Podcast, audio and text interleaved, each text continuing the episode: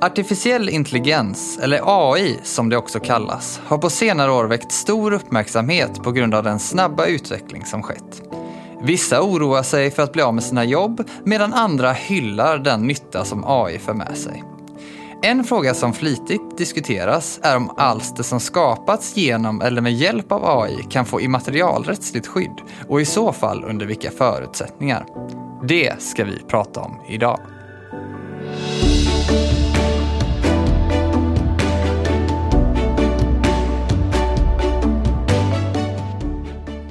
Hej och välkomna till IP-kompassen. Podden för dig som är IP-ansvarig, rd chef bolagsjurist, VD eller bara intresserad av immaterialrätt. I den här podden vill vi bjuda på nya infallsvinklar, våra egna erfarenheter och dela med oss av vår kunskap inom immaterialrättsområdet. Jag heter Alexander Lindeberg och är advokat och arbetar som expert inom immaterialrätt här på advokatfirman Vinge. Och med mig idag har jag min kollega Tobias Kempas som är advokat och counsel och expert inom immaterialrätt med särskild kompetens inom bland annat upphovsrätt och varumärken. Och Tobias han har dessutom skrivit en bok om just AI och immaterialrätt som nu under våren kommer ges ut av Nordstedts juridik. Hej Tobias! Hej Alexander! Du, du är varmt välkommen till IP-kompassen denna snöiga marsdag. Tack så jättemycket. Kul att vara här. Du, eh, jag skulle vilja höra lite inledningsvis här, ja, men varför har du skrivit den här boken? Var, hur, hur uppkom den? Ja, men AI är ju ett otroligt fascinerande ämne. Och det finns väldigt många beröringspunkter mellan AI och immaterialrätt. Så att syftet med boken det är ju att presentera och i möjligaste mån besvara några av de mest centrala frågorna som den här teknikutvecklingen och teknikanvändningen föranleder i ett strukturerat format med utgångspunkt i då svensk och europeisk materialrätt. Och jag har faktiskt själv saknat en sån bok i biblioteket, så förhoppningen är ju förstås att den här boken ska kunna underlätta förståelsen för hur reglerna eh, ser ut, vilket innehåll de har och vilka möjliga effekter de kan få i just AI-relaterade sammanhang. Jag kommer garanterat läsa den Tobias, så du åtminstone en läsare på listan här. Ja, det låter bra. Men du, jag tänker alltså, det är möjligt att ni som lyssnar nu har väldigt bra koll på vad AI är. Men jag tycker ändå att det kanske vore bra här nu och även för min egen skull om vi kunde beskriva eller säga något om vad AI faktiskt är. Ja, det är en väldigt bra fråga därför att det finns inte någon universell definition av AI. Och det finns faktiskt inte heller någon svensk eller europeisk legal definition av AI ännu. Men Kortfattat så kan man väl säga att AI är ett vetenskapsområde och ett samlingsbegrepp för ett antal digitala tekniker. Och de här teknikerna de är inspirerade av och syftar till att simulera mänsklig intelligens. I den meningen då att till exempel ett datorprogram eller en robot får förmåga att självständigt utföra en komplex uppgift, alltså utan mänsklig vägledning. Så autonomi är alltså ett nyckelbegrepp kan man säga i det här sammanhanget. Och en annan viktig egenskap hos de här systemen är adaptivitet, det vill säga förmågan att förändra och förbättra sin prestationsförmåga genom att lära sig av erfarenheter. Och adaptivitet det uppnår man genom så kallad maskininlärning. Man använder alltså algoritmer och så kallade artificiella neuronnät som tränas i att känna igen olika mönster och samband. Och det finns som ni redan vet ett jättestort antal olika användningsområden för de här teknikerna. Så några exempel är ju hantering av naturligt språk, personliga digitala assistenter, självkörande bilar och inte minst generativa AI-system som producerar konst, musik, litteratur, design eller till och med uppfinningar. Så det är väl ett kort försök från min sida att sammanfatta vad vi ska tala om åtminstone här idag. Ja men vad bra. Tack för det. Och eh, precis som du har liksom belyst nu så finns det ju mycket att prata om, många olika ingångar som man kan ta. Och jag tänker lite att vi ska ta den här ingången som lite det du avslutade med. Alltså, själva outputen från ett AI-system. Du sa om konst, musik, litteratur, design. Ja, alltså hur, om man nu tänker sig det här som genereras då, ja men vad finns det egentligen för förutsättningar för immaterialrättsligt skydd? Eh, för just dessa alster då. Och dessutom så tänkte jag att när vi lite har tangerat de här frågorna, att vi också ska fråga oss, ja men vad händer då om man använder sig av en leverantör som har ett AI-system? Vad ska man tänka på när man köper in den typen av tjänst? Men jag tänker så här, vi börjar i det materialrättsliga skyddet och kanske den som eh, jag tänker först på när jag hör liksom de här, åtminstone de sista delarna här, alltså upphovsrätten. Ja, absolut. Lite kort då så kan man väl säga att det finns två krav som måste vara uppfyllda för att ett visst alster ska ja, klassificeras som ett upphovsrättsligt skyddat verk helt enkelt. Och för det första så måste alstret vara originellt i den meningen att det är upphovsmannens egen intellektuella skapelse. Och det här det kräver att det här alstret avspeglar upphovsmannens personlighet brukar man säga. Och redan av den anledningen, men kanske också av ett antal ytterligare skäl, så kan en maskin inte autonomt skapa ett upphovsrättsligt skyddat verk. För det andra så måste alstret uttryckas på ett sätt som gör det identifierbart med tillräcklig precision och objektivitet så som EU-domstolen eh, har uttryckt saken. Så upphovsrätten är alltså ett formskydd. Ren information, fakta, idéer, metoder, åsikter och så vidare kan inte omfattas av upphovsrätt.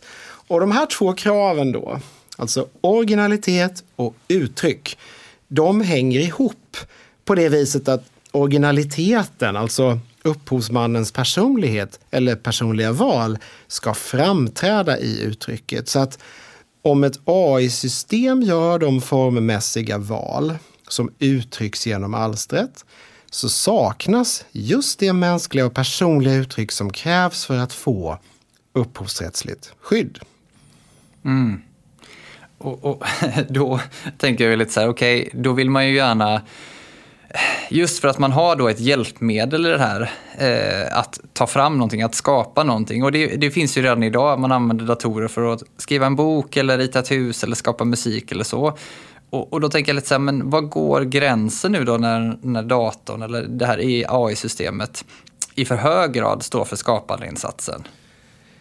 Ja, Eh, om det i för hög grad står för skapandeinsatsen så, så, så ryker upphovsrätten. Men frågan är ju väldigt, väldigt viktig för det här är en flytande eh, gråzon lite grann. Och man måste ju bedöma från fall till fall förstås om den här mänskliga kreativa eh, insatsen är tillräcklig.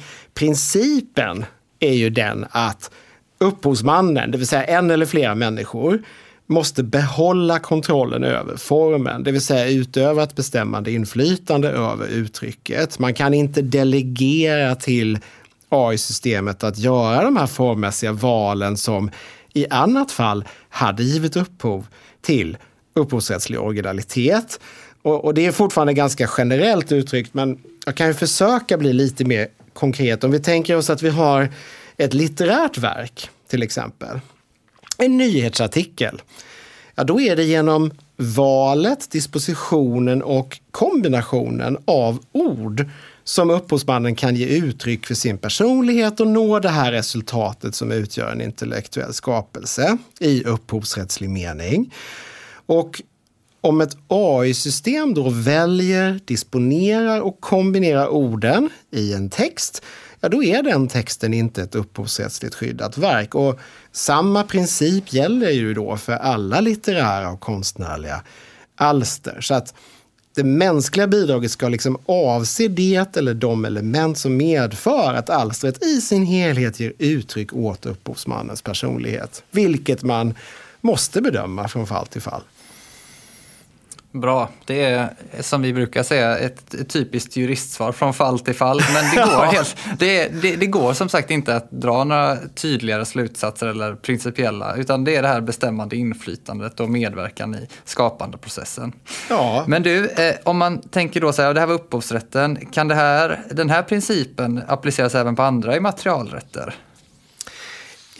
Både ja och nej kan man väl kanske säga. Alltså upphovsrättens originalitetskrav är ju unikt för upphovsrätten. Eh, om vi jämför med mönsterrätt eller patenträtt till exempel. Eh, mönsterrätten och patenträtten kräver då inte att mönstret eller uppfinningen ger uttryck åt en mänsklig skapares personlighet. Men med det sagt, då är det fortfarande så att Mönsterrätten uppställer ett krav på en mänsklig formgivare och att patenträtten uppställer ett krav på en mänsklig uppfinnare. Så AI-system kan alltså inte vara formgivare eller uppfinnare. Men mönsterrätten, den påminner om upphovsrätten faktiskt, i den meningen att mönstret eller formgivningen måste vara ett resultat av formgivarens eget skapande. Och eftersom formgivaren måste vara en människa och det följer mer eller mindre direkt av lagtexten så måste mönstret alltså vara ett resultat av en mänsklig formgivningsinsats. Så att när vi pratar mönster så kan man säga att de här formmässiga bidrag som ger nyhet och särprägel, det är ju mönsterrättens två skyddskrav, de ska vara mänskliga. Och ska jag säga någonting väldigt kort om patent så är det väl så här faktiskt att meningarna går ganska kraftigt isär om vad som krävs för att en uppfinning ska anses ha en mänsklig uppfinnare. Min uppfattning, ja det är inte bara min uppfattning, men en av flera uppfattningar, det är att det inte krävs någon betydande intellektuell insats för att kunna titulera sig som uppfinnare.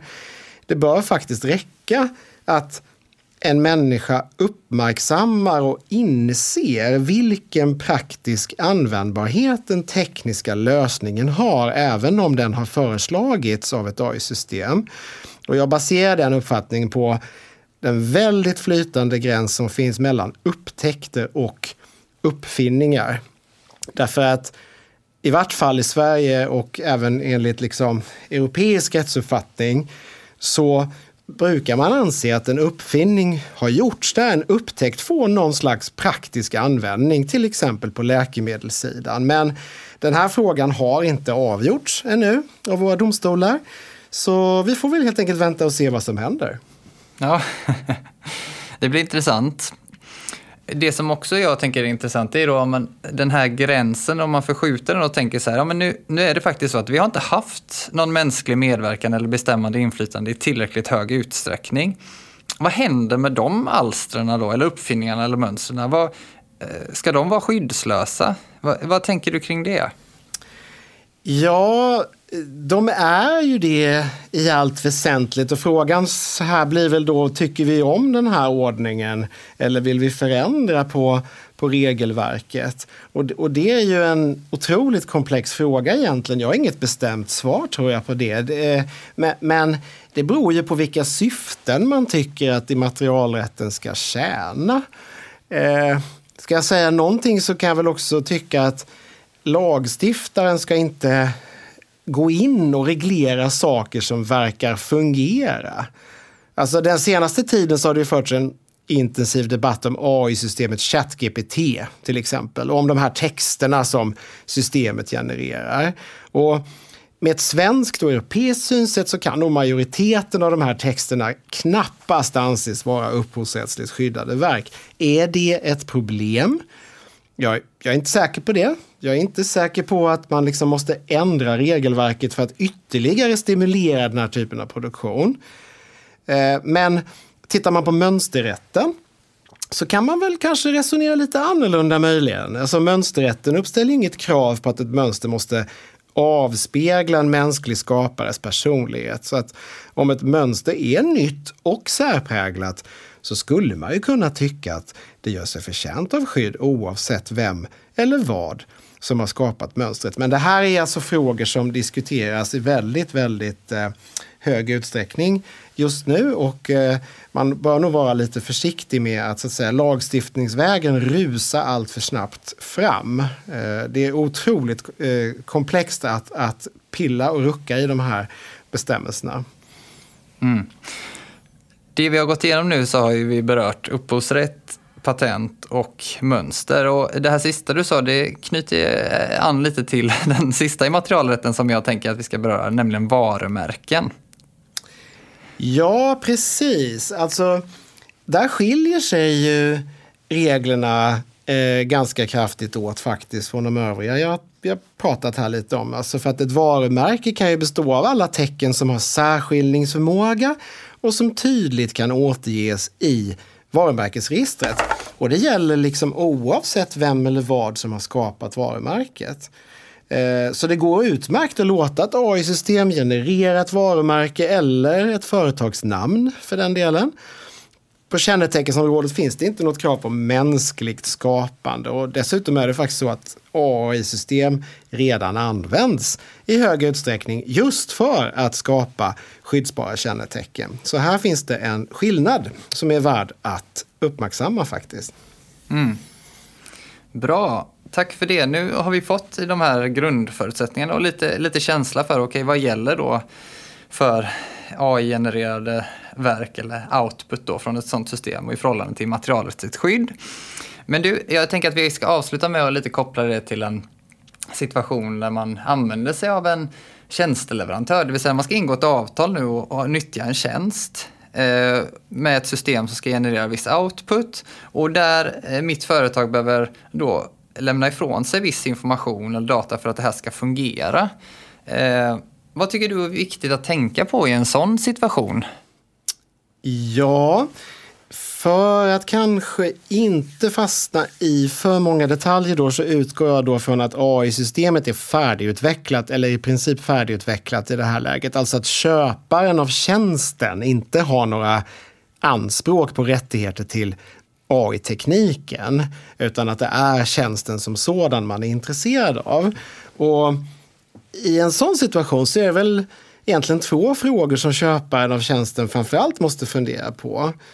Eh, för det första så måste man som köpare fundera på om den information som man tillhandahåller är affärskänslig. Alltså om köparen måste lämna ifrån sig företagshemlig information till tjänsteleverantören så bör ju parterna reglera i avtalet på vilket sätt den här informationen ska hanteras. Vem får använda informationen? För vilka syften får informationen användas? Och så vidare.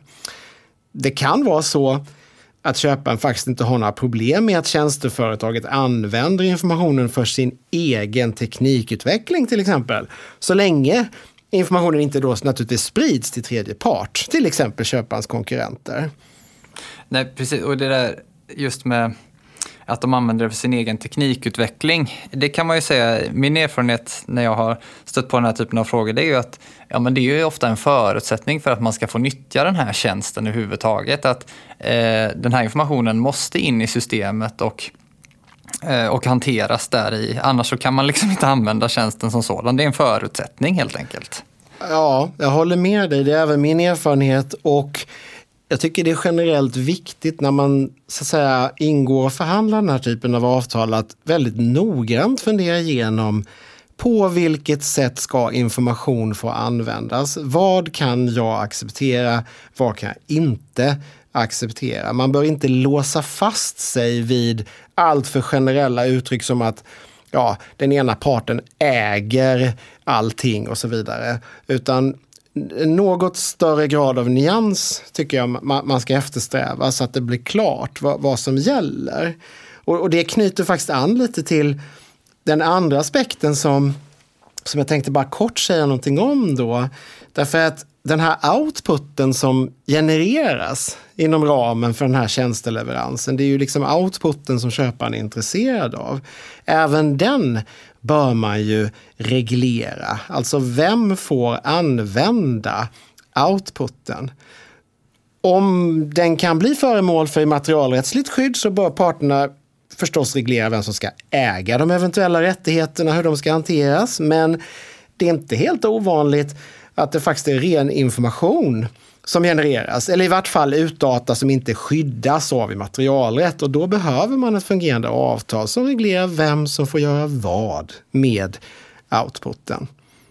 Så när man ingår avtal av den här typen så måste man ju framförallt förstå vilka objekt som överhuvudtaget kan ägas och framförallt så bör man fundera på användningsrättigheter och sekretessåtaganden. Det är ju liksom dataanvändningen här som är det centrala kan man säga. Ja. Ja men du, var bra. Jag tänker att vi rundar av eh, dagens avsnitt med det där Tobias och eh, jag får tacka dig så mycket för att du ville vara med och prata om AI och immaterialrätt. Ja, tack så jättemycket. Det var väldigt, väldigt kul. Som sagt, det här var allt från IP-kompassen för idag och tack så mycket för att du lyssnade. Ta hand om er så hörs vi snart igen.